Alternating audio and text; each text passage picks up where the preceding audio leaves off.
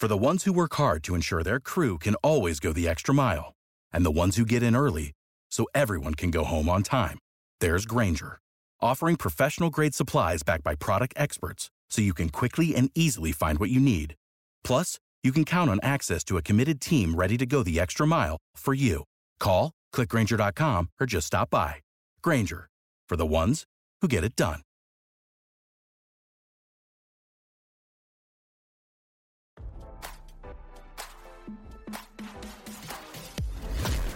Why scroll your feed when you can get the latest celeb news with your eyes closed? Here's fresh intelligence first to start your day. Whoopi Goldberg called Prince Harry and Meghan Markle's bluff on the couple's allegation that they were involved in a near catastrophic car chase spurred by aggressive paparazzi in New York City, RadarOnline.com has learned. The concerning incident was said to have taken place on Tuesday evening, when the Duke and Duchess of Sussex, as well as Meghan's mom Doria Ragland, were leaving the Ms. Foundation Women of Vision Awards at the Ziegfeld Theater.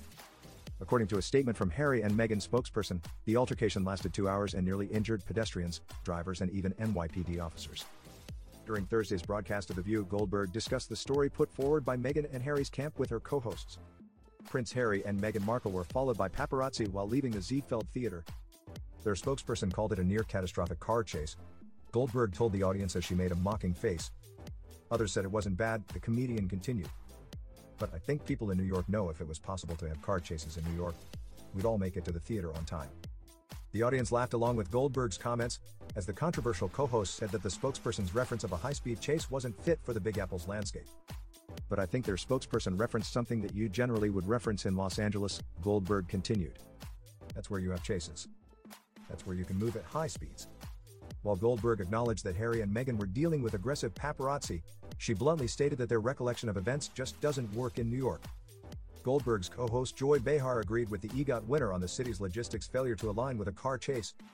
Sometimes I'm in the city, and I hear an ambulance trying to get through, and I think, that person is dead, Behar said in response.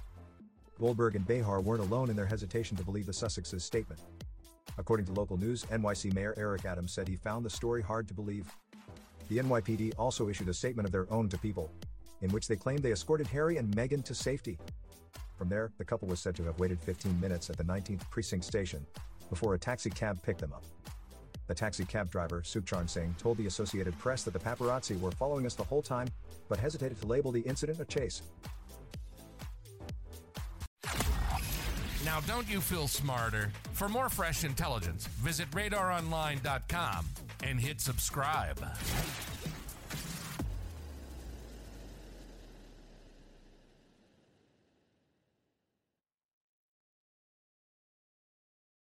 Without the ones like you, who work tirelessly to keep things running, everything would suddenly stop. Hospitals, factories, schools, and power plants, they all depend on you. No matter the weather, emergency, or time of day, you're the ones who get it done. At Grainger, we're here for you with professional grade industrial supplies. Count on real time product availability and fast delivery. Call clickgrainger.com or just stop by. Grainger for the ones who get it done.